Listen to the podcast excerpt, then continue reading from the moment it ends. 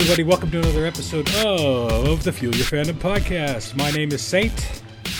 And I am Jim. Are you sure this time? Uh, I think so. I mean, that's what everybody's been calling me recently, so uh, it's what I've been answering to, so I guess it's good enough for government work. Good enough. Hey, might as well. Uh, we want to thank you guys for welcoming us back into your ear holes again for this podcast that we love to do so, so very much. Uh, once again, if you're looking for us on the good old fashioned inner tubes, you can find us at our Facebook page, which is facebook.com forward slash fuel your fandom. You can also hit us up on Gmail, which is fuelyourfandom at gmail.com.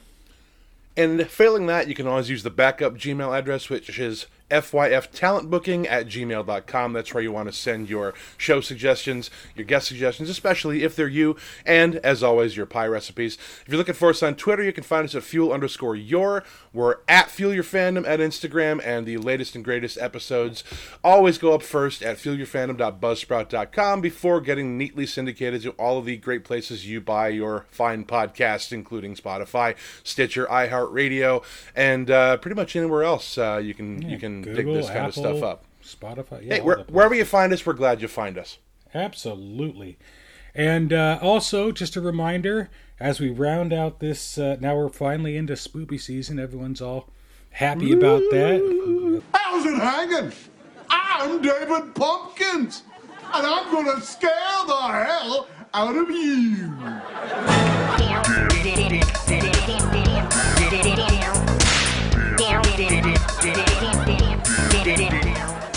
My, my wife is over the moon being in spoopy season now. But uh, as we wrap up into the holiday season here, we are just on the verge of formally announcing our uh, Fuel the Future charity program.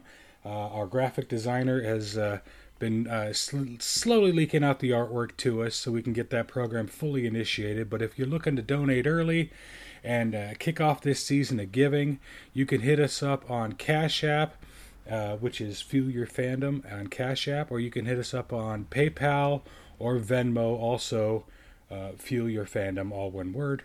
We made it pretty easy because we're pretty laid back and simple dudes, and uh, if we can't find it, no one else can find it. So there you go. But uh, feel free to, to jump in and donate. Any donations would be uh, more than appreciated to that.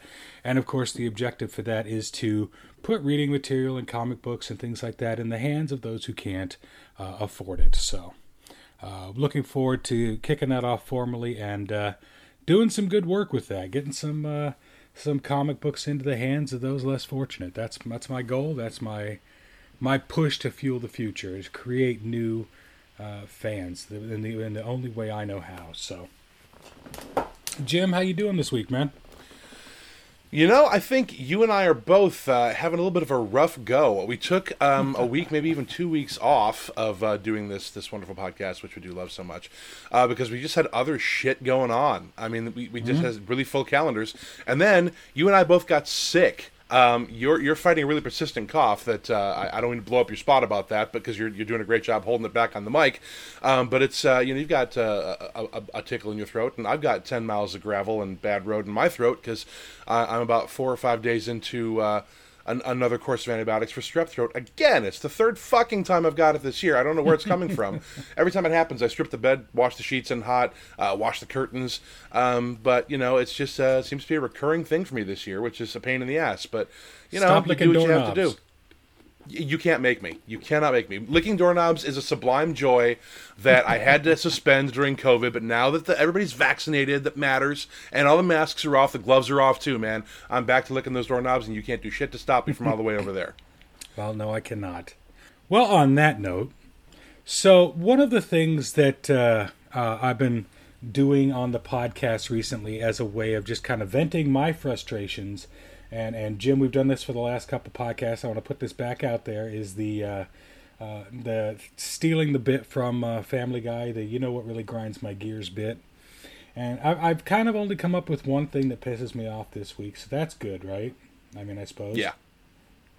And uh, the thing that I got this week, and uh, I'm not sure where everyone else is going to go with this, and and I see this a lot on Facebook primarily, is uh, like you'll see one of those really touching and moving posts like support for, you know, uh, someone who's sick or LGBTQ people or, you know, someone who's uh, having a rough go.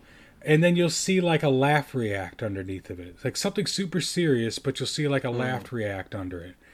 Like, uh, uh, like I, I, I want to say I was seeing something with uh, like there's a, a star facing mental health issues or like uh, Britney Spears talking about Britney Spears' mental health issues and things like that. Really serious uh, topics where a lot of people are showing a real outpouring of love and emotion and, and respect. And and then you'll see those few people that do the laugh react or, or something super serious like uh, COVID numbers or you know calls for vaccinations or things like that. And you'll see a laugh react underneath of it. And i just get sick to goddamn death of it. It's it's so i'm over it i really am i'm just over it it's it's such negativity for negativity's sake and I'm just I really I'm tired of it. This this last year and a half has kind of worn on about it, and I'm just I don't know. I've reached my wits end with it. So for all those people inappropriately throwing out the laugh react, fuck you. We're done with you. We don't need your negativity. You can have my negativity instead. So I mean, yeah, that's there it. was a, there was a, a, a, trend, a trend towards cruelty, callousness, thoughtlessness, and heartlessness during the, uh, the, the years of the former guy, as we don't really speak his name around here, because you know they, they sort of contextualized the, the zeitgeist contextualized uh, cruelty. Um, and and ego and and things like racism and misogyny and homophobia and transphobia. They contextualize those things as being uh, not just uh, n- not bad anymore, but amongst a certain demographic kind of okay and sort of almost quasi patriotic to uh, to hate own the, other. And, so yeah. yeah. own the libs. So anytime you know that somebody puts up something about COVID numbers or the LGBTQ community, there's always going to be some chowderhead that that logs a laugh react on it just because they they're they're ignorant, they're stupid, they're filled with hate, they're bullies, and there's just there's they're always going to be those people. But yeah. sadly, um, when you know, I have this friend who's who's an attorney, and, and we were talking one night about you know why uh, th- that guy got elected and why he was so popular despite being so outwardly horrible. And he said, you know, I have this theory, and I, this is the one that I actually subscribe to. He said, you know, this guy, he is racist, he is sexist, he's misogynist, he's a hater, he's arrogant, he's an asshole. Every time he opens his mouth, just bullshit comes pouring out of it. But the reason why a lot of these folks identify with him is because most of these people who are fans of his are the same way. They grew up getting getting told that they're awful people because they are racist and they're full of hate and they're sexist and everything else. Then they look at this cotton care handy motherfucker and they they they get the message that hey, this guy's everything I am. He's also awful, but he gets to bang porn stars and playmates. He gets to be president. He gets to be rich. He gets to be on TV and own the libs. So maybe all the things that I am aren't that bad. So the fact that this guy was able to ascend to a position of power, influence, and and uh, and, and uh, prominence is sort of like revenge in a way Pro- by proxy revenge for every teacher that failed them every girl that rejected them every uh, you know boss that fired them for being awful. Hey maybe if this guy's all the same things i am maybe i'm just not so fucking bad. And he's continued to have the influence over those people um, and and contextualize their their horribleness as being somehow superior patriotic or desirable. And and i don't know how we ferret out that cancer you know in this country. I don't know how we get rid of it. Um, you know a couple of years of having a decent, compassionate president who maybe not was the guy who was my first choice, but who seems to be doing good things and, and who who actually has a heart and a soul. Uh, has not really reset the, uh, the the button yet, but you know, hopefully we'll get there. Hopefully we'll get there and get back to the things that make this country great: our, our diversity, our compassion, um, our our uh, ability to to come together and solve problems. Um, it's going to take some time though, because you don't undo four years of damage overnight. I agree. Well, hopefully we get there. Like I said, it's just kind of kind of troubling, but I try to keep a stiff upper lip. I kind of try to keep my chin up, and uh, yep. I know that the better times are on the horizon. We just got to kind of push through it. But uh, anyway, I keep all six of my chins up. It's it's it's what you got to do. well, we don't want to be exor- exceedingly negative. One of the cool things that we get to do on the Fuel Your Fandom podcast is uh, look for people that we find would be uh, interesting guests, interesting people to to speak on different topics and, and whatnot. And one of the cool things that I like to do is look out for brand synergy and things that I feel would match our brand with other brands and, and kind of uh, bring us together. And one of the cool things that I've been doing is sending out emails every now and again. And recently I sent an email to a company whose products I partake in on the regular. which is very helpful uh, because I don't have to convince myself or anyone else about the product. It's just something that I, I fully believe in, something I've been fully on board with for a long while. And uh, I got an email back from this individual, which was fantastic, and we've been uh, conversing back and forth uh, over email and, and, just been really looking forward to this conversation. Now, uh, Jim, uh, it's no secret to you or anyone who's known me for a great amount of time. Jim, you've known me like 20 years, so. But yep. Uh, I'm a coffee addict. I, I, oh, yeah. I, really am. It's something that I uh, heavily partake in. given my night owl schedule and the, the crazy shit that I put my body through, it's a necessity. Uh, and in fact, those you can't see me today, I'm wearing my uh, Philip J. Fry 100 Cups of Coffee shirt today because it's appropriate, I think. But uh, uh, to say that I love coffee would be putting it mildly. So when I reached out to one of my favorite brands, Death Wish Coffee, I got an automatic, almost automatic response uh, from today's guest uh, saying that he would be excited to come on the show and talk with all of you and talk with us and and just to have the full uh, Fuel Your Fandom podcast experience. So, from the bottom of my heart, I want to welcome to the podcast Mr. Jeff Iyer, the incredible Jeff himself, from the Fueled by Death Cast podcast. Jeff, how you doing, man? Hi guys, I'm doing excellent. It's awesome to be here on the show. Well, we are excited. Yeah, we got a double shot here. of fuel today. Yeah, yeah. fandom and death. The two things that are guaranteed in life. The only two things: fandom and death. Used to be death and taxes, but uh, a lot of these billionaires are ducking the uh, the second one. So fandom and death. right. Everybody experiences both. So we had to bring them together today. Jeff, how are you doing today, man? I'm doing great. I'm doing great. Like I said, it's it's great to be here. Uh, I love uh, your show, and I love the idea of being fueled by fandom because it doesn't matter. Like you said, you know, it's it's one of those those inevitable things in life. It, whether you're a complete nerd for something or you just I don't know like crocheting you're still a fan of it right like exactly I mean like that. it's something that like it's that not the 9 to 5 it's the thing that fuels you after that that keeps you going and and I love yeah. that you guys are talking about that all the time Right, and one of the things I try to remind everybody is, is the way that we came up with the idea for this podcast back like uh, two, three years ago when I when I created the podcast the idea was to be able to have these face to face conversations with people about the things that they are nerdy about, about the things that I'm nerdy about, and you really get to see them open up and gush and get effusive and and and see that twinkle in their eye and and and that sparkle of hope that maybe you don't see all the time because uh, for whatever reason, like day to day life, like you said, the nine to five just kind of beats it out of you. So you want to be able to have that conversation that you know you could see the joy radiating out of people and and that's why I started this. And this, of course, started out as a face to face conversation, but as COVID hit and as the lockdown hit, it kind of changed the way that we do it. It ended up becoming more of a, a online presence, which has actually been uh, kind of a boon.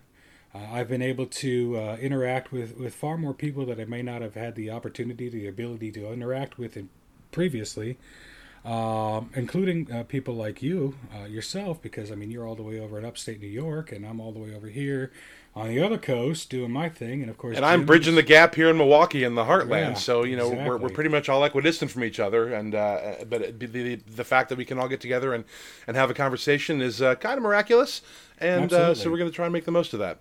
Definitely. So, one of the things we like to ask our guests before we jump into any kind of topics that we're going to talk about is we kind of like to talk to them about the things that they're nerdy about. And just looking around uh, in your office, I can see some of the things that you're nerdy about. But uh, for those of us, because this is an audio medium, uh, if you want to uh, just kind of let us know what fuels your fandom, what are you into, bud? Oh man, where do I begin? So uh, when I was a kid, um, I fell really hard into comic books. Uh, I had Oh, a local, yeah. I had a local comic book shop. Um, then it's funny, and I always tell this story. I had a local comic book shop that the guy that ran that shop was not the romanticized version of the comic book shop that you might see today in like television or movies or stuff like that. For Right. lack of a better term, this dude was an asshole Worst episode ever. and um, he was he was also a gatekeeper. He was very much a DC fan, which is fine, um, but basically shamed anybody who was not fully onto DC. He only put DC Mm. books on the wall. He only prominently featured all the DC stuff. He had some back issues, you know, so he had Marvel and, and at the time when Image was starting out too, you know, like was featuring some of that, but like it was always all about DC. And I don't know if that's what pushed me more towards Marvel or not, but uh, I became very, very, very much a Marvel fan. You're part of the Marvel Universe. In other words, Excelsior. and to this day, I- predominantly I am. Even though I I, I run the, the gamut of, of all books. There there are so many indie publishers out there that are amazing, and there's so many. Um, like I said, you know, like I was there when Image started, and being able to see like you know like books like Spawn, like Take Off, and stuff like that was just was incredible because it wasn't anything you were getting from the big two, you know. Right. But I just something always drew me to Marvel a little bit more than DC, and I think it was I've I've thought about this at length actually, and I think it was as a child, um, especially growing up in upstate New York. Marvel dealt within the real world, and so did DC. Yes. But DC, you know, like Batman's in Gotham and, and Superman's they in, Met- fictionalize in it, Metropolis. yeah. So so it's that much more of that fictionalized thing. I'll never forget picking up an X Men book and realizing that they were on I 95. And I was like, I know that highway because I've driven that highway with my parents, you know, like, and it like blew my mind. Or like picking up a Spider Man book and having him swing through New York City and knowing exactly the street he's string- swinging through because I've walked down that street myself. So You can recognize the landmarks. Exactly. So I think like as a child, I think I gravitated that, towards that a little bit, and um, I also uh, fell head over heels into um, my favorite character as a child, still to this day, Wolverine. Um, I I Oh, picked yeah. up I picked up a book. Baller. It was to date myself. This was right around the time of um, uh, when Wolverine was losing his adamantium uh, for the first time. So it was right before that, and he got it ripped out by Magneto, and so I picked it up. That was that was issue you want to know how dumb I am? Yeah, yeah. Fatal Attraction storyline. Fatal I used to have all, with with the uh, chromium With the covering. holographic covers, Yeah, yes. I had all Yeah. of those. Yeah. Um, so so that was right around the time that I started picking up that book and just fell head over heels for that character. And it's funny because cut to going to college and then leaving college and quote unquote uh, being an adult and you know like I kind of fell out of collecting comics for a while and then it wasn't until probably about I want to say almost 15 years ago, let's say like 12, 15 years ago, I started being like, you know, I have a job and a career now, and I, you know, I'm an adult. I can spend the money on what I want to spend it on. So I'm going to start, you know, like collecting comics again. And it was right around, the, it was right before the Civil War storyline started happening in, in, in Marvel Comics. Yeah. Not the, not the movie, but the comic line. And I started collecting comics again at that point. And then I was like, I'm going to go on a quest. And because Wolverine was my favorite book at, when I was a kid, in fact, I uh, had a subscription to Marvel Comics Wolverine. I'd not like a subscription to my local shop because, again, that dude was not the greatest dude for Marvel. um, I literally had a subscription. So every single month, I got a Wolverine comic in the mail directly from Marvel, right? And so I had a pretty good chunk of that original, that volume two line. And I decided, you know, I'm gonna I'm gonna spend big boy money and I'm gonna I'm gonna try to put together the full line. And about I think I I think I, I got that quest about six five, six years ago. So I, I now I'm now like that's like the pinnacle of, of my childhood coming to adulthood where you know I, I have this comic collection that I love and I have a lot of books from my childhood still and and you know like like I said like I've got Batman I've got a, I've got a ton of, I love The Walking Dead I love Saga um what, shout out to Y the Last Man too you know like that just that just hit as a TV show like all those types of books Yeah. like you know I've got that kind of stuff but like I'm the most proud that I have every book that's ever came out that says Wolverine on the cover, I've got that book. So Borderline obsessive completionism is such an admirable thing. You know, if you've get if, if you've got that thing, then just being able to hunt down all of it. That's just when you find everything, when you find those last couple missing pieces, it's just you know as as geeky as it is, I totally relate to that. There's there's no satisfaction that kind of equals that in in this particular in in the geek world. Just finally having all of it. You can just take a breath and step back and just Right. go look back and admire your work. It's just a great feeling. Especially when you find something that may be hard to find or, or a little bit more Yeah. uh, uh, not as commonplace. I had the same thing. Uh, I collect video game consoles and video games and handhelds and things like that. And and one of the things that I had been looking for a very long time for was Japanese, because I have every every handheld Nintendo's ever released except for the Game and Watches. Those are different, but uh, every handheld system they've released, I have a version of it. So from the Game Boy to Game Boy Color, Game Boy Pocket, DS, 3DS, DSi, all that, I have every single model of everything that they've ever released. And one of the hardest things for me to get was uh, it was a Japanese only release. It was called the Game Boy Light. Mm-hmm. And uh, it was released in silver and in gold. And it was Japanese only. So, I mean, you could find it online, but it's usually ridiculously expensive or, you know, messed up and beat up. And, and, and so I was very cautious about how I, because I could have bought just a regular old one off of eBay and it, shitty stickers or bad you know, battery doors or no battery doors or corrosion on the battery contacts, things like that. Your typical wear and tear for a 30 something year old game system. But I waited, I bided my time, and I eventually found it. And when it came to me in the mail, and it was it was perfect. And like you said, just that moment of completion that just oh, I got this. It's great. Now Nintendo's going to keep releasing systems, so I'm going to have to keep chasing that dragon, just like Marvel Comics is going to keep releasing Wolverine. Ditto. I mean, yeah. he's one of their star characters. So, yeah. I mean, it's going to be a thing, but it's really neat to have that that completionist moment. That really just to have your thing. It definitely is, and, and you said it too. You know, like I mean, again, if we're talking about fandoms, like. I mean, a completionist fandom, you know, that's that's that next level tier, you know, like because right. you know you can like yep. something, but then you want to own all of it, right? But then mm-hmm. that that upper tier, like you just said, is holding out for that that better book. Like I have some books in my collection that I'm just happy I own them. Like I'll right. go I'll throw it to a DC. I've got um the first appearance of Poison Ivy, which is I think like oh. like a detective comics like really early, like really really like early, back in right? like the 50s and 60s. Yeah, yeah, yeah. It? Yeah and it is the most garbage copy ever. You know, like the back cover's falling off, like it looks like somebody like used it as a tissue and like it's just it's just the worst. But I own it and I'm happy about it, you know? But like yeah. completing my Wolverine line, one of the biggest ones that was hard for me to find was Wolverine number 10, which is the first time that he fights Sabretooth. And I found oh, a, I oh, actually yeah. had found a copy in a comic shop um, that was like the the edges were foxed and like the the back cover was a little bit you know like sun bleached. And I almost bought it and I was like you know what?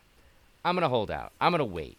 And I did and I waited and it took me about a year and a half and then I found a copy that I'm proud to own because it was like a gem of that collection that to me it was like I want to complete this collection but there are certain books that I want to be like those pristine ones just like minty, you said with that console fresh, you know? yeah, yeah so. Nice and, just something nerdy. Jim, I know I showed you, but uh, today is my birthday. My wife gave me my presents Woo-hoo! last night, so I didn't uh, uh, overburden myself with it today. And and, and I, I, think it's a wonderful thing. Like, you, are you familiar with the uh, the NES Classic console that they put out a few years ago? Yeah.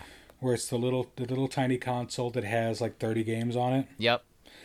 There's a, uh, and I told her I said I knew exactly when you bought this because there was only one left on Amazon and as soon as you bought it, I got an alert saying it's out of stock. So she's like, "Well, that sucks," and I'm like, "Nah, not for me. I hate surprises." But she bought me. It's a it's it's a Japanese console release. It's the NES Classic, but it's from the Japan version, so it's the Famicom Classic, mm-hmm. with like the little tiny controllers attached to the back. And I haven't plugged it in yet, but it's it's friggin' beautiful. And That's uh, awesome. Uh, it, it sits in. I got this one here. I'm going to show you. I'm going to probably edit this part out of the conversation. But you see that little gas cabinet yeah. there? Yep. She got me that from an auction house this last week. And uh, because the podcast is called Fuel Your Fandom and all That's that. so and, rad. And uh, so it lights up. And every shelf in there, I have uh, a corresponding fandom. So on the bottom shelf, it's my my big, huge masterpiece level Transformers mm-hmm. and then uh, another shelf with the smaller versions, and then I got lightsabers on another shelf, and and then those classic consoles on another shelf, and it's just something really, really nerd. Nerd. Oh, yeah, right. like I'm the only one here. Yeah, well, Look behind it's, you. yeah. I, I can, I can. This is not a slur anymore. I'm taking it back. And even if it was a slur, I could say it because you know, I, I uh, some of my best friends are nerds, uh, you know, including up to and including myself. But I'm looking over, like I'm totally shoulder surfing uh, at, at some of Jeff's decor over there, and I'm seeing like Carpenter's The Thing poster. I'm see, I almost wore my Ghostbusters shirt. You got a Ghostbusters is, is hanging out on the wall. You got some Simpsons. You got some Star Trek. So uh, yeah, I, I was also super excited to have this this conversation because uh, you know nerdiness is just such a um, you know they always say that the, the the meek shall inherit the earth, and then that got amended to the geek shall inherit the earth. But you know I really feel like in a way um, the, the the nerds sort of already did inherit the earth because uh, we might have gotten beaten up in high school. I mean, I never did. I was I was always like a huge kid. I'm like six five, but they I didn't play football, so I was still like a pariah. But nonetheless, I mean. Um, we sort of run everything now. I mean, between the world runs on technology, and so you know whether or not you sort of agree with uh, the billionaire class, nonetheless, you got folks like Jeff Bezos and Mark Zuckerberg and Elon Musk who are kind of uh, who, who sort of are the guys who are, are coming out with all the stuff that we all use every day and and we all look up to. And uh, y- you know these guys are nerds. Yeah. Um, so it just really makes me happy to see when uh, when, the, the ascended nerd, uh, somebody who maybe had to deal with like a, a shitty comic book guy XP in high school who uh, kept the Marvel behind the counter like it was porn and shamed Yeah. you for wanting to look at it. Um, but then uh, you know you, you grow up and like you said, you get a little bit of big boy money and you start kind of indulging that stuff a little bit. And um, getting back to uh, the kind of the roots of what made you you and what brought you to the place where you are in life now. Well, the the greatest thing is is like we got to all experience nerddom change like actually thematically, you know? Like I mean, like you just Yeah. said it like you know, growing up, you might not I got beat the hell up in school for having comic books in my backpack, you know, like Oh, or, yeah. or or you know, talking about Star Wars incessantly because it's awesome. You know, and Yeah. like and and Star Trek and Star Wars. Star Trek both and Star. Wars, you know, like but we got to see we got to see that not only these people, you know, who who liked this stuff or who had a hand in this stuff are now running the world, like you said, running the the entertainment industry even, but mm-hmm. you know, the entire zeitgeist of nerd has switched. I remember being in the Yeah. '80s and like you know there was this trope in movies and television where you know the jock or the cool kid, let's call him, you know, in that in that story that's being told, the big reveal would be, oh, he likes Star Wars too, or he's a Dungeons and Dragons fan, or he's like a something, and like that's like the the oh my god, like you know Johnny football player, he also happens to be a nerd, and that was the reveal. You can't tell that story anymore because that reveal doesn't make it doesn't matter. It doesn't work anymore. Yeah. It's Right. now it's now like wait, you don't like Star Wars? You don't like comic books? Like They still make you? yeah, like like and you know, so it's like it's it's cool to like see it's cool to see the the actual term nerd change that way. It's cool to see Yeah. fandoms change to the point where Absolutely. you know they were toxic at one point. You just said it yourself, like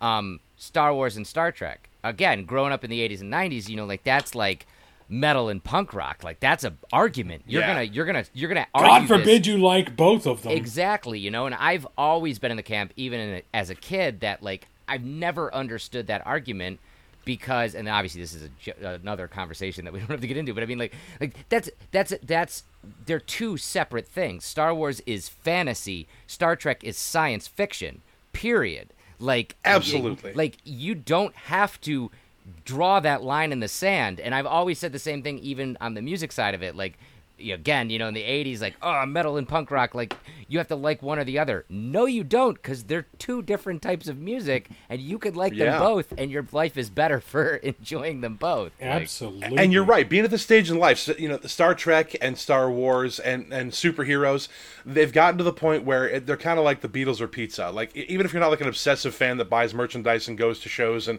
everything, somebody, everybody's a fan of that stuff on some level. You can't exist as a carbon-based life form in this in this timeline and not be aware of Marvel to, and, and never have seen an episode or or, or a, uh, a f- a film of Star Wars. Uh, and so that's just really it's, it's it's such a great place to be. It really is.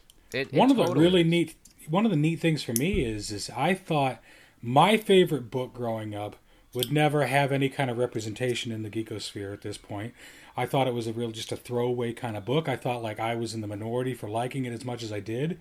And this may sound pandering, but this is absolutely true. I had just like you with Wolverine. I had every issue, every issue. I went back and searched them out and found them. What if? Yes. That was my book back in the day because I love that speculative nature of the comic book. I like that idea that you change one thing and just watch it go off the rails in a different direction. And I loved that. Mm-hmm. I am the Watcher.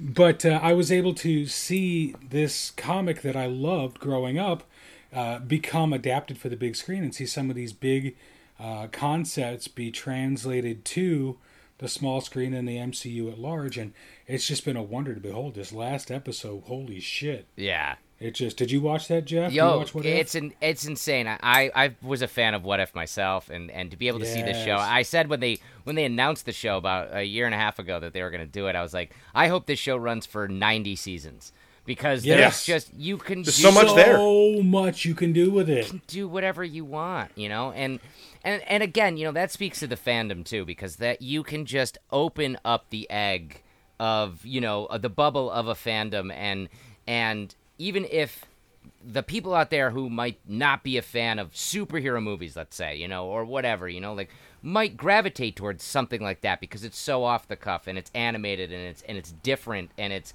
and it's this different type of story. You just have to have that open mind to it. I, I always hate Absolutely. I always hate the dismissiveness in now, in like even in 2021, you know, like the dismissiveness because oh, this is born from a comic book or this is born from a fantasy novel or or, or whatever you know it's like like walking um, dead or like or like Y the Last Man or right. things like that well i mean what was it last year or the year before uh, the um, scorsese made the news for saying that you know yeah. Mar- marvel uh, Marvel movies are, and and superhero movies in general are just roller coaster rides. They're just buttered popcorn. There's nothing there, and it's like clearly, sir, I respect your work. You know, I I respect yeah. what you do, but clearly you're not giving an open mind to any of this and just saying, "Oh, it's just the funny papers," and and that where it goes. Right. Like, how can you say that comic books as a medium, you know, aren't, uh, you know, aren't aren't worthwhile or are just kids fare when they attract people like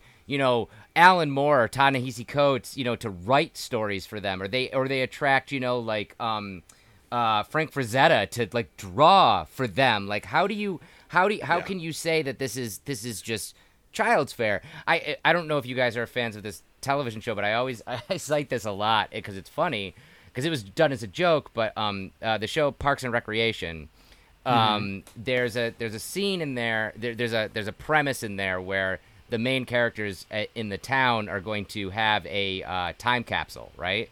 And mm-hmm. um, this one guy in the town is making a case to put the Twilight books in the time capsule. And the joke is is that ah, you know, who gives a shit about Twilight? And myself yeah. included, I'm not uh, the fan of really of that series or anything, but the underlying theme of what the joke is is that this guy is making a case that there is so much in this fandom that is a part of him being in this town that it means something to put it in this time capsule, which I think speaks towards fandom in general. You know, like I mean, yeah, just because you don't understand it doesn't mean it's not valid. You know. And I'm glad you mentioned Scorsese because that guy. I mean, I, I, again, I also I love his work. He's he's obviously one of the legendary great American directors for a reason. But that whole you know this isn't cinema thing is just very get off my lawn. Because like to, to, to build off the thing you said before about how there aren't any of those barriers anymore. There's there's so many on ramps into different fandoms that are that are prevalent that are worth getting into. That just you know only a sourpuss nature of like looking down on things would would preclude you from really doing that. And it kind of ties into what you said before about how you know you used to have to pick punk or metal, you used to pick Star Wars or Star Trek, the jocks and the nerds, and ne'er the twain shall meet. But now I keep reading stories about how Joe Manganiello hosts a weekly Dungeons and Dragons game. Yeah, I love and that. that's near and dear to my heart because I I grew up in Lake Geneva, Wisconsin, home of TSR, and people who've heard the episodes uh, that we've talked about this before have had to listen to me prattle on about this ad nauseum. But I grew up rolling dice, thinking it was like a local cottage industry. It wasn't until I got out into the world at large and I had friends looking to start groups that I thought, oh, this this D and D thing is bigger than I thought. And then you read about guys like Joe Manganiello, who's you know he's he's an actor. He's a big, handsome, ripped to the nostrils kind of dude. I mean, he's he's married to Sofia Vergara for fuck's sake, and he literally played the jock bully in the in the Sam Raimi Spider-Man movies. He was Flash Thompson. Yeah. And he's out there, you know, rolling up characters and uh, you know rolling dice. And I, I the, the fact that those barriers don't exist anymore, uh, I think is, is just really beneficial for everybody because you don't have to pick a camp to identify with. That just the, the whole essence of, of, of nerddom. And Kevin and I have talked about this before. Is just about breaking down barriers and kind of you know getting rid of tribalism. And if you're a gatekeeper like the guy at your comic book shop, or if you're somebody who says, "Oh, you're you're you're into uh, Nirvana, name three songs." Oh, you're into uh, D, know, Marvel, then uh, who's your favorite superhero? Oh, yeah, you're not a real fan. Fuck that shit. You know, you're doing it wrong. If you're doing it wrong, you don't have any. I, like you said earlier, like uh, being into to Marvel, and we talked about this previously on other episodes. Stan Lee was one of the first people to really promote the idea through allegory, obviously, of um, of breaking down barriers of, of racism, of classism, of all that shit. When he had like the X Men, here you have a group of people who are different, and it's during the civil rights era that those guys came out and started becoming prevalent on the page. And through the the the storytelling tools that he had available, by using these characters who are different, and some people reject them, other people want them to be superior, other people kind of you know accept them. It's it's a giant roman à clef for what's actually happening in society, and uh, people didn't really see that or appreciate it till years later. So fuck the gatekeepers. If, if you're if you're exclusionary about your fandom, you're really doing it wrong. There's room for all of us. It's a giant tent. Come on in. We got something for everybody. Yeah, gatekeeping is is the most toxic thing in in all fandom, and it, and it always happens because I mean, you Yep. discover something right, and you hold it near and dear to your heart, and then you know someone who might not be your same age group, your same generation, your same you know level of fandom uh, will come in and you know maybe express themselves differently, and then you feel Yeah. you you feel attacked by it. Oh, you don't understand. You don't get it. Like I get it. You know, like this means more to me. Like I'll tell you this. Right. Like I- I'm a giant Star Wars fan. You know, like I um you know I was I grew up in the '80s, so I was too young to see them in theaters when they came out. But like you know, immediately my dad sat me down, you know, and, and had me watch New Hope and Empire and Return. You know, like when I was very young and and became you know completely obsessed with that entirety of it. And I remember And the go- Boba Fett and Stormtrooper helmets I can see behind you means it really took. it really did. And Yeah. you know, I, like I remember being in the theater opening night for Phantom Menace. And I remember, you know, having to wrestle with this isn't my Star Wars. And mm-hmm. you know, and and immediately being being because like you know in '99 I was like I was an angry kid and I'm like I'm gonna I'm gonna you know like screw Jar Jar Binks screw you know like all this CG and like you know like Darth Maul is cool but like what the hell is everything else you know? Like and and I remember leaving the theater feeling like immediately like I don't know disenchanted by by what I and- yeah. but yeah by what I had done and it took me it took me a while to reconcile that and realize that sure this might not be exactly the way I wanted the story to go. This might not be exactly, you know, the way that my, I in, pictured the fandom going. But the fandom was getting extra layers. It was continuing, and Yeah. Yeah. there are kids that grew up, and then that was their Star Wars. You know, like Anakin as a kid was what they strive to be, and and you know Qui Gon was their Yoda. Like they like there are kids Right. that grew up with that and for me to shit on that and take that away from them is is gatekeeping it's shitty you know and it, it took me a while to even realize that like and come to terms with that It is It's kind of generational because then you come Yeah. around to it. Yeah. It's super encouraging to hear you say that because we, me and Jim have had that conversation a number of times. Whereas we've had to both sit back in our fandoms and go, okay, like you say, Yeah. this isn't the way I would have wanted it. This isn't necessarily the way I have pictured it, but maybe this isn't for me. You know, uh, I'm not always going to be the intended audience. Right. And for a lot of things now getting retooled and redone for a, a modern sensibility, for a modern audience, we had this talk when we were talking about uh, Kevin Smith's Masters of the Universe Revelation when it came out.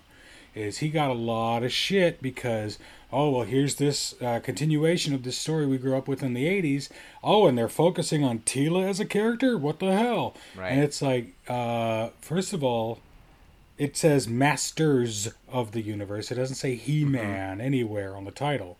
Teela was a master of the universe. That was she was one of that team one of that franchise's team of heroes. And so to have a story that focuses on her growth and development how dare they you know? But at the same point you have to look and realize netflix also re- released another uh, he-man on the masters of the universe cartoon uh, done by the same people who do the troll hunters cartoon and everything like that and it's a just a rampantly different retelling of uh, the whole he-man mythos and i watched it because my daughter wanted to watch it my daughter was a fan of the Troll Hunters cartoon. She's a fan of all of the Netflix animations, the Dragon, How to Train Your Dragon, and all that.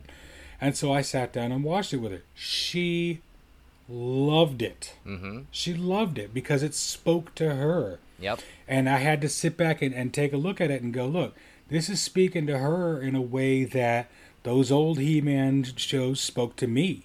The mm-hmm. way those old Transformers and Thundercats and all that shit that I grew up loving spoke to me. This is her time. This and I think that speaks me. to that really speaks to a, a sort of phenomenon that we don't talk about enough in the popular culture, and that's something that Jeff just touched on, where whatever on ramp, whatever moment that you identify with a particular piece of entertainment, you tend to cling on to that as being like cling on. You have no honor. cling on to that as being like the um the definitive version for yourself whether it's oh the music was better when i was a kid um or gosh saturday night live hasn't been good since the 80s when you know eddie murphy and dana carvey were on. Um you know i've been a fan of snl for a long time just to kind of use that as an example and i've been watching it for years so i mean SN- i identify with snl because we're the same age uh, we both debuted in the world in 75 so being able to watch it kind of grow and change and see new people come in and go out and they just announced the new cast for this year and, and some people are leaving some other people are coming it, it's the nature of that is that it changes all the time. So for anybody to be like oh my star wars was better. My snl was better. My music was better. No it's just when you identify with it and your your, your particular development your coming of age as sort of like realizing who you were identifying what your preferences were and the kind of things you liked that's just where you entered into it. So yeah, Jeff's right to deny somebody else the opportunity to, you know, come into it on their own terms at their own time, um, is is just yeah, it's it's a really shitty thing to do to the point where, like maybe you know, and I had the same reaction that you did, Jeff. Like, what is this Jar Jar Binks shit? What is all this CG? Why don't we get back to matte paintings and models, uh, technology, and all that? But then I by the time that, that was when I was uh, you know younger and stupid, and so then by the time that the new trilogy came around, and you can say anything you want about Last Jedi, you can say anything you want about the, the most recent trilogy, but the fact that there were a lot of these toxic woke fanboys who were bitching about this isn't my Star Wars just because oh we used to have Han, Luke, and Leia, and now we got a Latino guy and a, and a, a guy a man of color and then a woman. Well, that's that's not my big three. You know, they all have to be white. Well, being able to, and that that yeah that whole thing why does everything got to be woke now? Why does everything got to be a female reboot or like you know have got gay characters in it? Well you know what? Because women and lgbtq people exist and they deserve representation too. All the heroes you grew up watching you know indiana jones and and luke skywalker and and uh, all all the stuff that you that you watched when you were a kid that you projected yourself on that you identified with now everybody gets to have a hero that they can watch on the screen that looks like them, that loves like them, that acts like them, that has their attitudes and, and, and experiences. So everybody deserves that. So yeah, I mean, it took the whole life cycle of Star Wars. I'm a kid. There's like lightsabers and lasers and spaceships, and it's cool. Then what is all this CGI shit, and why do we have to deal with Jar Jar Binks? All the way to the most recent trilogy. It's awesome to see representation. I mean, I feel like in a way, it's kind of the life cycle of that franchise has sort of reflected what it needed to at the time in order to be able to give the people that were existing fans and coming into it what they needed to appreciate the progress. I totally agree. And I, I feel like, you know, we're on a cusp. When we talk about generationally, I feel like we're on a cusp of a new world of fandom. And you know, it's something that uh, it's a, it's an idea that's really just started to generate in my mind in the last year or so. So I don't even have it fully fleshed out. But this idea that like we, the three of us talking right now, we're lucky enough, like using Star Wars as an example, right? We're lucky enough to have experienced it from its origin and have continued through that story, right? Which lots of times, you know, things don't even get all of that, you know, decades of story and all of that, and different mediums and you know, television, animation, comics, all that stuff. Like, like you know, it's it's been able to add all of these layers to it. But you have kids now who are now maybe in college who grew up enjoying the same fandom that we hold near and dear, but their doorway might have been Clone Wars. You Yeah. know? And everything else was outside of that. Everything else was back backstory, you know? And so they've got this other mentality of the same fandom, the same love, the same characters, the same story, but they have this this other this love that y- the three of us can't put a finger on, right? They're going to get out of college and if they're creative and they want to pursue that type of stuff, might be creating these new fandoms that we can't even fathom at this moment, which is Absolutely. pretty cool to think about when you when, when you really think about that.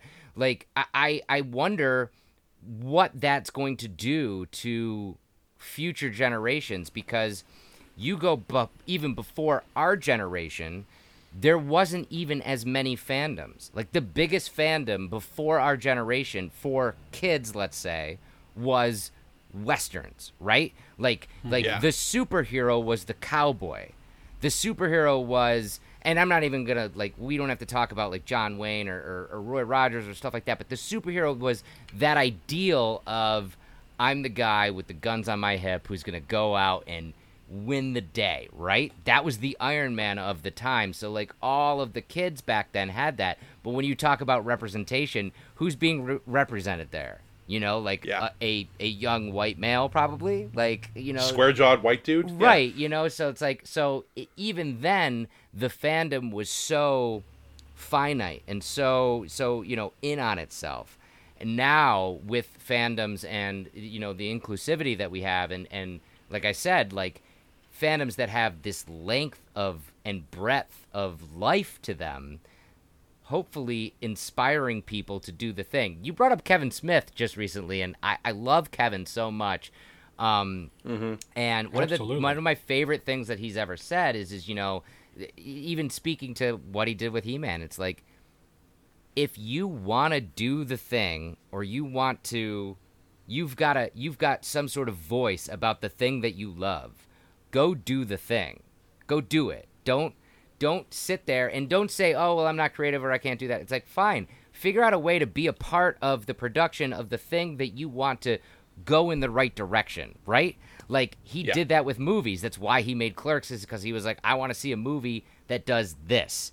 And that's what kickstarted his career to the point where he's you know written comic books has directed television shows that of fandoms and has now done even things like he-man where Yeah. he's been at the helm and he's like this is how i want this to go it's not about i'm gonna appease it for the fandom and i'm gonna do that it's like this is my voice i worked to this point to make that happen so i'm gonna do that so go do the thing Yeah, absolutely. Clerks is my favorite movie of all the time. I've seen yeah. it a couple of hundred times because it, it really Oh, yeah. it does have that DIY spirit, that sort of scrappy. You know, the fact that it looks like it was shot on the security camera. It was made famously for like twenty seven thousand five hundred seventy five dollars. He sold some comics to fund it. That kind of stuff. i- He he is in many ways the ascended fan, and to be able to to do that.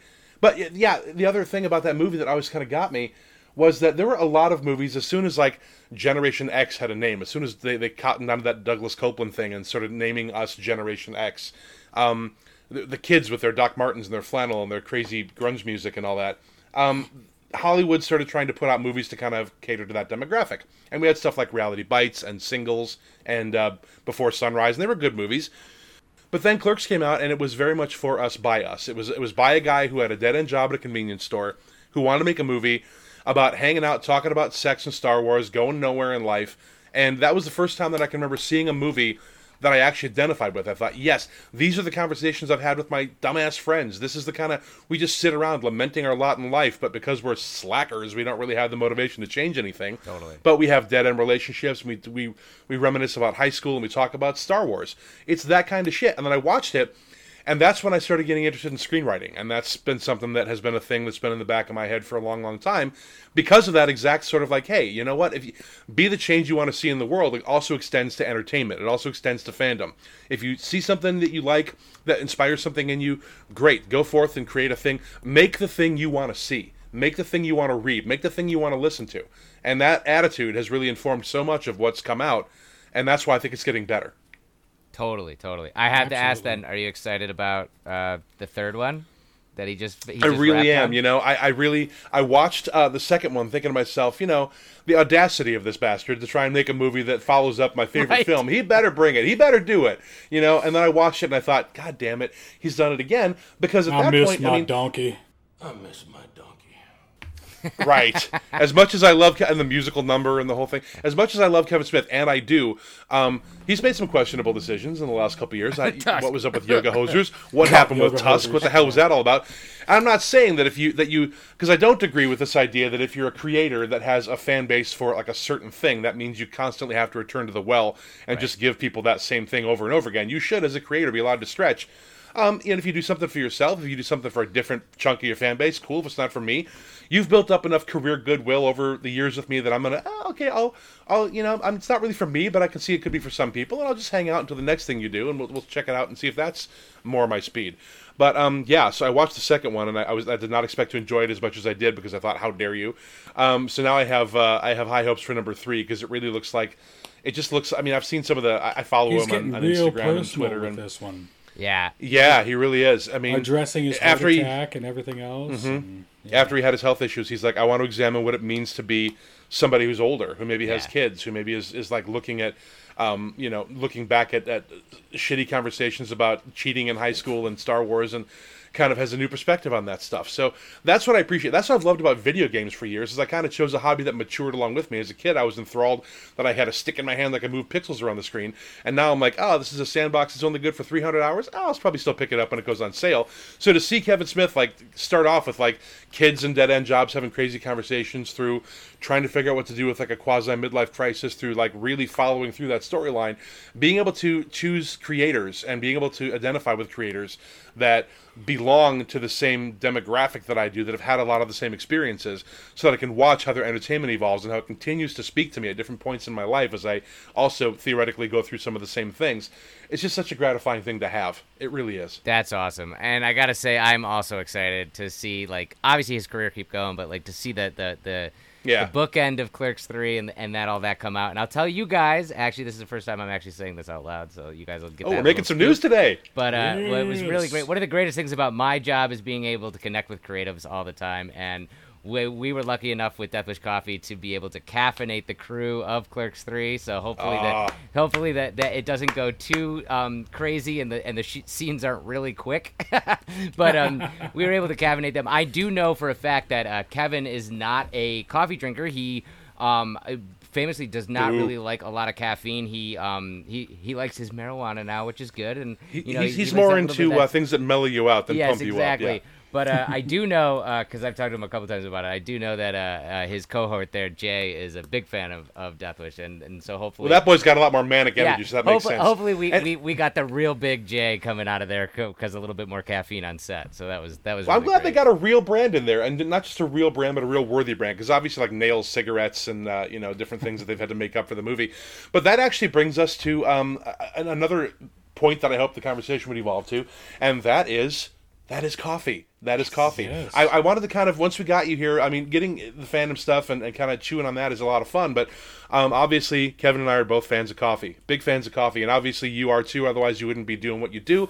So, um, what, what's what's what's the lowdown on coffee, man? What's happening in the world of beans? So, how, how's things going over there, and what can you tell us about uh, about the coffee? Right, because Um, Wednesday, this last Wednesday, as of our recording today, was National Coffee Day. It's true. Yeah, So how, how did y'all at Death Wish celebrate that too? By the way, Well, Death we Wish. celebrated it pretty crazy. We um we now have our first ever retail store right where our offices are in uh, right on Broadway in Saratoga Springs, New York, which is awesome. And so we had a big party, and we kicked off uh, as we're recording this. It's still going. Uh, we kicked off a giant sweepstakes, was something we've never tried before. In fact, I I. am telling everybody out there, don't Google this. We invented this. We're giving away free coffee for life, which is crazy. Um, so any purchase made on deathwishcoffee.com from National Coffee Day, which was September 29th, all the way to October 28th will enter you. Every time you make a coffee purchase, you get another entry, and one lucky winner is going to literally win free coffee for life, which is crazy. Yeah, exactly. And You had because I'm on the show, because I'm on the show, I'll do I'll do the plug for you guys. For anybody who's listening out there, go over to deathwishcoffee.com, make that coffee purchase, enter to win free coffee for life, but end checkout, make sure you use the code fuel your fandom and you'll get 10% off your purchase as well. Um, Yes, because of that's that. what's up. But we had we have a giant uh, Deathwish Coffee truck. It's 32 feet long. It's jet black. It blares back Black Sabbath every time I drive it down the highway. It's great. Um, we had that outside of our our our our, uh, our retail shop, and then because we're giving away free coffee for life, the the sweepstakes we're calling "Till Death Do Us Part" because the idea is is we're gonna marry somebody for life, basically with coffee, right? So we had a giant like coffee arch, like a like a like an altar, you know, like that you'd get married in. We had a coffin in store that you could take pictures in, and we had a bunch of new merchandise. It was it was an amazing event, and it was a lot of fun. And I gotta I say, do. yeah, I do exactly. I gotta say, working in this industry, I I tell people this all the time. I thank my frickin' lucky stars all the time that I get to work for for an incredible brand like Deathwish Coffee, but also in the coffee industry because of everything that the world went through in 2020 with the worldwide pandemic. A lot of businesses, big and small, found a lot of hurdles, whereas the coffee industry actually thrived, and and that is because you couldn't go outside anymore. Go to your local com- your coffee shop, or I almost said comic shop, but some comic shops sell coffee.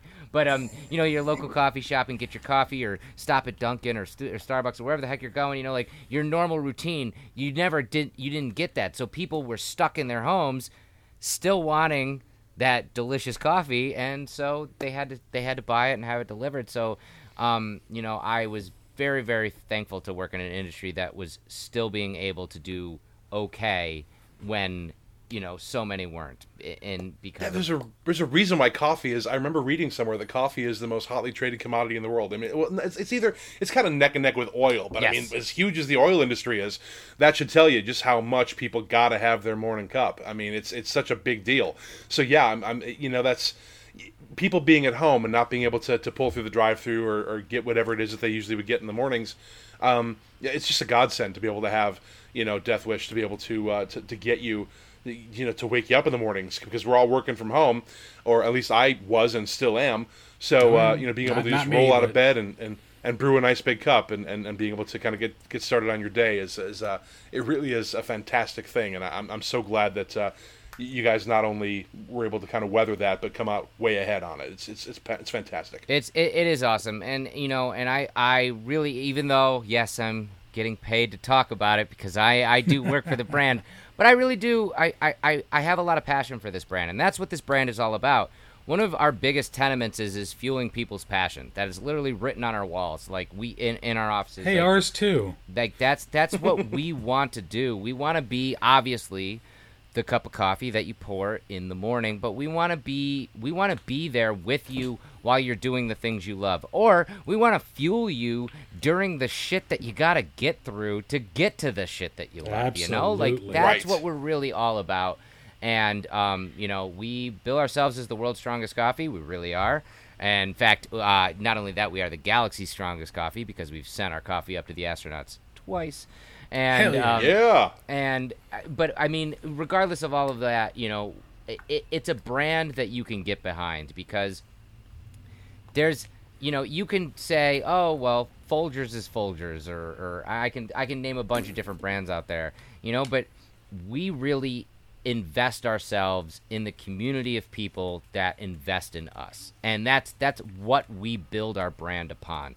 Um, Mike Brown, our founder and owner of the company, when he started the, the company, he started it because of his customers.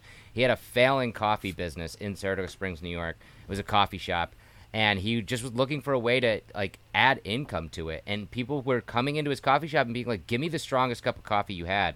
And back in 2011, he literally Googled what is the world's strongest coffee, and Google said there's no such thing. So you know, one of those light bulb million dollar idea moments when he goes, now. I'm going to figure that out. I'm going to figure out how to make that happen. And he did. And it was all because he wants to make sure that his customers, the people that are investing in him and in what he wants, you know, he wants to invest back in them and give them what they want. And that and that was where we started and that's what we still strive to do to this day as a company. Well, I'll tell you one of my uh, Death Wish stories, and I don't know if this is a good story or a bad story or any somewhere in between, but I'll let you be the judge. Uh, like I said, I've been drinking Death Wish for years and years and years and years and years. So the fact that you know we contacted you is is, is not a secret. It's it's kind of something that fuels me, and so that's why we brought you on. Kind of a, a brand synergy kind of thing. But uh, I used to work overnights uh, doing retail grocery store resets, and uh, one of my uh, go tos was my giant black thermos uh, full of coffee, and uh, I, I typically like to make my coffee very strong. Uh, not quite that big, Jim, but you know, big enough. It fit a whole pot, so if it tells you how big that coffee uh, mug was, but I used to make my coffee extraordinarily strong. Well, there was one moment where I didn't get up in time, and my wife made the coffee for me.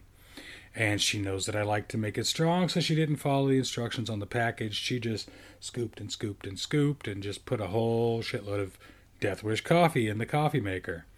And uh, let me tell you, it woke me up, and I was I could see through time. Yes. I could see through time. It was That's it what we're going for. yeah, I could vibrate through walls like the Flash. It was fantastic. Uh, my stomach didn't think so after a while because I drank it all. But, uh, oh boy. Hey, you know, if it's too loud, you're too old. If you can't handle it, buddy, no. But, but uh, oh, I'm that's drinking it. oh, I'm even that's- drinking it still. See, look, I got the. That's what I'm Heck drinking yeah, today. there it is. So, the Death Pods, the K Cup version. But uh, no, like I said, I and, and in fact, I thought it'd be funny is uh, I was trying to get in touch with the guys from Liquid Death Water Mm-hmm. to try and uh, get them to link up with you guys and do some kind of uh, synergy with that. We've been like talking. to make. Oh, have you? Oh yeah, yeah. We've been talking. Those guys are great. Death and, Wish uh, coffee with Liquid Death Water. Yeah, I mean, yeah. We we death we're we're waiting for the right there. way to make it happen and like the right moment. But uh, they they've got a great team over there of creative people, and we've kicked we've had some really fun uh, phone calls actually of kicking around some That's some creative ideas. So. I wouldn't be Stay surprised if in the future, yeah, you see like some sort of liquid death Deathwish coffee collaboration. That'd Yes, be- I love those guys too because my, my day job, I've worked in marketing and advertising for 20 years. I'm a copywriter and I'm working on travel writing right now. But I, I always appreciate good marketing. Yeah. And looking at uh, Liquid Death's marketing where they were actually taking the um, the negative comments they would get on Facebook and Twitter good. and turning them into an ad and saying, you know, like like like like, uh, like Evan just said, you know, I, I drank an extra strong cup of um, of Death Wish and it, it you know it, it got me through my day, but holy shit, um, those guys taking the, the, the screenshots of the, the negative comments and going, yeah, you know what, yeah, if you if you don't like it, you know, don't buy it. But this is for a very specific kind of person who really needs to have a little bit of an extra kick in the ass. And and for those people, we love you. Thanks for buying our shit. But you know, anybody if you don't it like it, don't buy it. You know, we don't really care. It's not for you. And I love totally that. I love anybody that's able to take something negative and just make make to just spin gold out of straw. I just love seeing that kind of shit. Me too, me too, and that's why you know, like I said, there there are a bunch of good guys over there, and like again, it's synergy within brands because like I, I, we're all about that as well. I have to mention too, again, I, I'll I'll plug you guys. You know, use fuel your appreciate it. fandom on deathwishcoffee.com for for a ten percent discount, and if you get our coffee and it's your first time trying it, we since day one until this day we still have it. We have a hundred percent no bullshit guarantee, a hundred percent. Like you get the coffee and it's not for you, that's fine. It's sometimes it's just not. Yeah, everybody has different tastes and different preferences, and that's not what you like. But um, give it a shot, and literally you have no worries because you could just contact us back and we'll refund you. Yeah, I See, try the K cups too. The thing that blew me away the most about it is that you, you hear the world's strongest coffee, and you think to yourself, "Oh, this is going to be just a a bitter pucker fest," but it's you're doing it for the effect. It's fucking dynamite coffee. I mean, you know, Yeah. it, it tastes amazing. It's not like it's not like uh, please bartender pour my drink extra strong and you kind of Right. wince like a you know like getting it down like a, like going back to those westerns again. You know that's the the way that you conveyed on film. You took your shot and you, and you slam the, the shot glass down. Um, for being as strong as it is and for kicking you in the ass as hard as it does, this is fucking amazing coffee. I mean, it really is. I'm not just blowing sunshine up your ass because you're here. It really is great coffee, and I can't Right, and and enough. they're definitely not paying us to say this, guys. This is absolutely no, no, they are something that we feel from the heart. So Well, well we, we got to you. hold you guys to come is. on here because we believe in the coffee because we want to get the word out about it in whatever small way we can. Um, you know, nobody's nobody's paying us to say it, but we, we anytime we promote something or anytime we talk about something favorably, it's because we genuinely love it. So we're thrilled that you uh, were able to come on and and, uh, and help us to kind of get the word out to anybody who might not have, be aware of the brand yet. Well, thank you guys so much. And like, you know, I, I try to educate people on it too because there's so much now. Like when we started again in, in 2012, when Mike finally came up with it with the, the blend of the coffee and and started putting it on the market, there was no such thing as like the world's strongest coffee. There's a lot of copycats out there. There's even Oh, Starbucks yeah. themselves have started that double shot and like all that. And I don't mm-hmm. know if it's because of us, but I like to tell people it is. You know, like like I, like I, I, I a lot of that is out there, but a lot of brands that are copycats of us.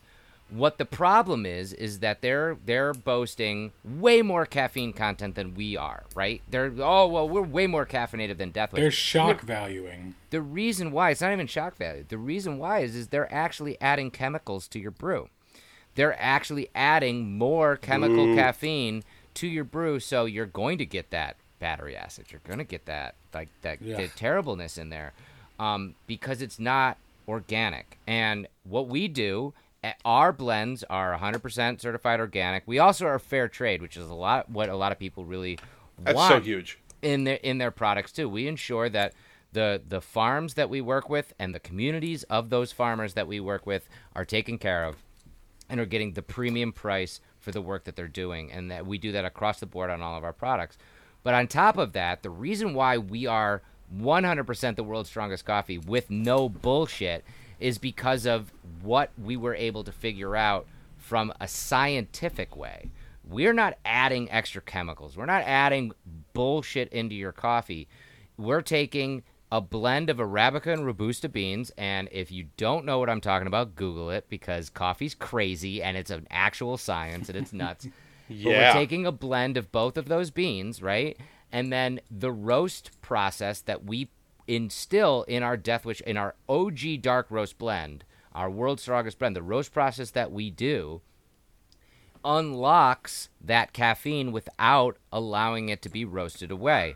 So we're actually retaining the most the utmost amount of caffeine that you possibly can. And for those of you who might not know, when I started in this company, I thought coffee came from the button that said coffee on the coffee machine. I had no idea that there was all this mad science behind it. And when I talk about like we've really dialed in our roasting process, what that means is is and I've learned this in this industry which is nuts you can change as you're roasting beans, right, from a green, you know, just freshly picked coffee bean to the, the black oily bean that you get, that roasted coffee bean. In the however long of that process that you're gonna take, if you change as it's roasting that process a thousandth of a percent of a degree, you're gonna get a different cup of coffee. You're going to you're gonna get a different cup of coffee from a caffeine, from a taste, from a from all the different types of profiles. So when you think about that in a scientific term, the permutations are endless of how you can For actually sure. roast coffee, right? Because that you could change it and add extra time, less time, however you Yeah. want, and the formula that you come up with is going to get you a specific type as to what it is. And we were able to really unlock that. And I always like to, to, to make this parallel that secret Coca Cola formula of you know of that of that that thing that we have that nobody else has. And and again that's that's a real thing. Like you can make coca-cola at home but coca-cola has that uh, they literally have a formula in a safe that is because you cannot replicate exactly what they do right like Now you don't need me to tell you you're absolutely right because you've forgotten more about this shit than I will ever know. But I was uh, my ex-wife used to uh, be a barista, and she actually managed a Caribou Coffee because we lived in Minnesota at the time. Oh, nice. And she at one point did a tour of their headquarters and like the main roasting facility. And the guy who was their head roaster, whose name escapes me at the moment, this is, we're talking maybe ten years ago. Now that she told me this story, um, he'd come over from Starbucks uh-huh and he said I came over to Caribou from Starbucks because And again, I don't want to like I'm not going to sit here and, and besmirch your reputation by like bad mouthing the competition. But he said, you know, Starbucks is a very standardized procedure for roasting their beans. No matter what the bean is, no matter where it comes from, no matter, no matter what the optimum time and temperature roasting is, Star Starbucks kind of dumps all their beans in a hopper and they turn it up to, to high on on both dials for time and temperature, and they just let it go. Right. And that's why, like, I'm a super taster. So uh, you know, super tasters, and I'm on a couple of web forums and shit that talks about this. We refer to Starbucks as Charbucks because all the beans taste super burned. It's fine for the morning if you want to go and get a cup of coffee, whatever. It's okay. You can dump enough sugar and syrup and shit into it. It's, it's you can get it down. But he said that Caribou did the same thing. They actually would experiment with small batches every time they'd get a, a, bunch of beans in to find out what the optimum time and temperature roast was for certain caffeine content, certain flavor, certain color, certain textures, certain notes. And he said, coming over here to Caribou, I actually work for a company that respects coffee, that understands the beans, that understands how to unlock the potential in the, the, the basis of the product. Whereas he's like, you know, again, I don't want to, yeah, uh, get any backsplash on you, Jeff, but like, you know, yeah, he's a Starbucks. They didn't really give a shit. They just kind of dumped everything in and boop, boop, they just turned it up.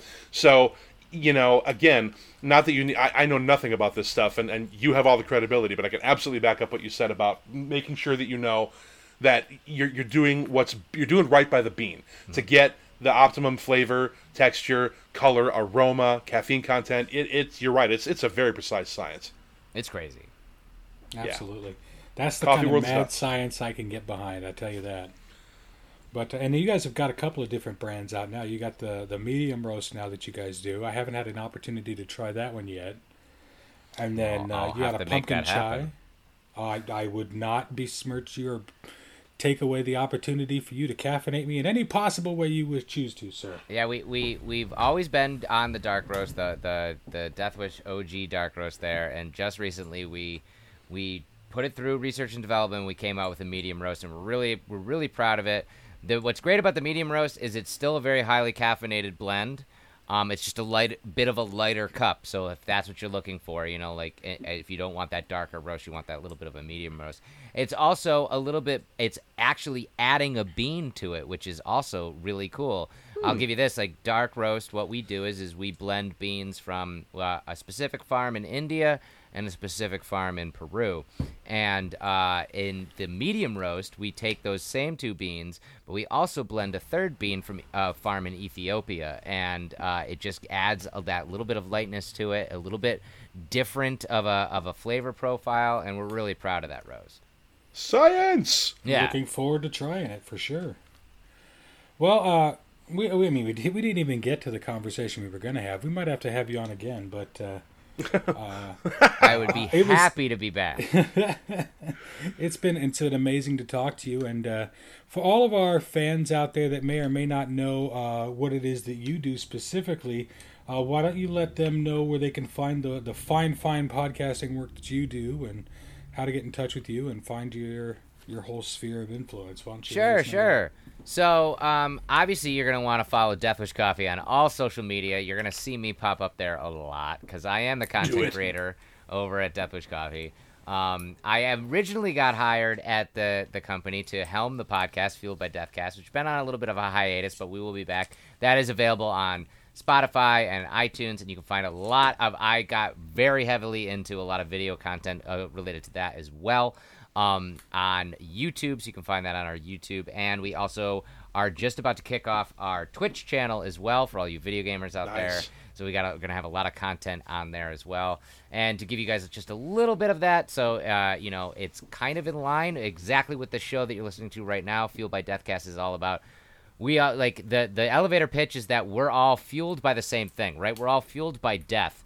So we I talk to different people from like you guys are from all different walks of life about what fuels them to do the things that they do. Like, you know, like what what gets you out of bed in the morning and what keeps you going? What why are why are you the person that you are at this moment because we're all going to get to that finish line. We all want to leave this world a little different before we do. So let's let's kind of dive into those stories. And um, like I said, you can find that where wherever podcasts are found. Absolutely. It's a great podcast. I listen. I just listened to the Mudvayne episode uh, specifically because um, back in the day, um, before I started doing the job I do now, I used to uh, to work at a big box music store in the drum section because I've been playing drums for a very very long time. And at one point, um, we had these guys come in Um, these four dudes who obviously were in a band. You know, you, if you're in a band, you can spot your own. Oh, yeah. And they came in with this other guy who was a suit, obviously not in a band, and it was the dudes from Mudvayne. Uh, they're from Illinois, if I remember right, and they came up to Milwaukee with a blank check from their record label to buy some equipment because they were going to be heading out on the road. And I had just read a book by a guy named Jake Slichter, who was the drummer, uh, still is the drummer of Semisonic, and he was talking about, you know, when the label takes you out to lunch, takes you out shopping, watch what they write on the receipt. They actually write the name of your band on the receipt because it comes out of your recoupable debt, uh, which is like the money that the, the label fronts, or you know, back in the day when they used to still have record labels and bands that got signed. They would front money to record your record, send you on tour, promote you, and you as a band would not see a dime out of your record sales till you paid all that back to the label. So I remember thinking to myself, oh man, these guys got a blank check from Sony or whoever the label was at the time, and they're buying all this really, really top notch equipment. And I personally dealt with the drummer, and we were helping him pick out cymbals and a kit and everything. And I thought to myself, boy, I hope these cats do well. I hope they make it because uh, if they don't, they're spending a whole lot of label money they're going to be on the hook for. And, you know, obviously they did fine. So I listened to that thinking, you know, 20 years ago, these guys came in as an unknown, freshly signed band and bought gear from me. So I, I want to see how they're doing and check up on that. So great, great show, great episode. It's, it's an amazing podcast, and I highly recommend everybody check it out. Thanks. That no, that was the last one that we were actually putting out before we went on hi- hiatus, and it was it was great to talk with Chad, uh, Chad Gray, the singer of Mudvayne there, and he's also the singer of Hellyeah. We talk about the early days of Mudvayne and Hellyeah, and we talk about his love of cooking too, which I didn't know was a thing. In Yeah. fact, I'm still I'm still talking to him to try to get him to like start a cooking show because I think that'd just be amazing, especially in full makeup. I think that'd be awesome. Um, Yeah, it but would. uh, but well, but yeah, like that's what's great about that doing a podcast like that. Like you guys know too, is being able to just talk to interesting people and just you know get some stories, uh, you know about life that you know you might not you might not have heard. So Absolutely. For real. And it's funny the the first episode I listened to uh, in doing research for the show today was uh, uh, you talked to uh, the guy who played Farkus. I think his name's Zack Ward. yeah, Zack Ward, yeah, Uh, from uh, Christmas Story, the right, bully. and I I had just recently we had a store in town called the Toy Box Collectibles. Shout out to Ryan. How you doing, Ryan? But uh, we were talking. I went in there, and I don't know what brought it up, but uh, we were talking about Christmas Story at one point, and I'm like, "Isn't Farkus dead? Isn't that the guy, the bully? That didn't he die?" And we had to Google it and look him up, and it's like, "Oh no, he's directing and he's still acting and all this shit." And it's like, and then like a week later, I'm I'm listening to you talk to the guy, and I'm like, "Oh hey, look, he is still alive. Good for him." He's a great dude. It was cool to talk to him about like. Yeah, it was cool to talk to him about like Christmas story and everything, but like again, like how fandoms like, you know, shift and change. Like he talks about like, you know, even being a kid, like as an actor, he liked what he was doing, but he was always like interested in horror and interested in Yeah. like actually directing and creating horror, like making something like that. So Yeah. he's got some really cool films that are out. In fact, if anybody's listening is uh, Amazon Prime, uh, uh, you know, subscriber, uh, one of his one of my favorites is a movie he did called Restoration. And it, it's creepy, and uh, it's it, he not only directed it, but he stars in it too, which is like super double duty. We talked a little bit about that on the show, and that was that was awesome. Well, I'm gonna have to check that one out. But uh, well, we don't want to eat up too much more of your time today, uh, Jeff. We do appreciate you coming on with us here and uh, spinning some yarn with us, talking fandom and nerdy shit. And that's again, like I said, that's our cup of coffee. So Yeah, uh, we definitely like to have these kind of conversations, and it's been really cool to touch base with you. guys, I had absolutely so much fun. It was really great talking with you guys too. I love your show. Same. and uh, you know keep it going because you know fandom is everything and and keep fueling everybody's because because we need more of you guys Absolutely, and, They're right and back at you. You heard it here first, guys. So, uh, again, uh, we want to thank you guys for listening to another episode of the Fuel Your Fandom podcast. If you want to find us online, once again, you could find us at Fuel Your Fandom at gmail.com. You could find us on Facebook, facebook.com forward slash Fuel Your Fandom. FYF talent booking at gmail.com is where you want to send show ideas. You can find us on Twitter at fuel underscore your and at Instagram at fuel your fandom. And uh, really, wherever fine podcasts are sold is where you can plug us into your ear holes.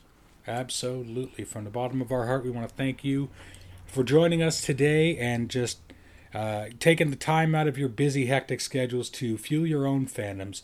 And it's funny that you mentioned that, Jeff, because we have a saying we like to put out every time we end a podcast. It's kind of how we feel and kind of from the bottom of our hearts how we wish to leave all of our guests. And that is that everything is fandom, and fandom is everything. Take care.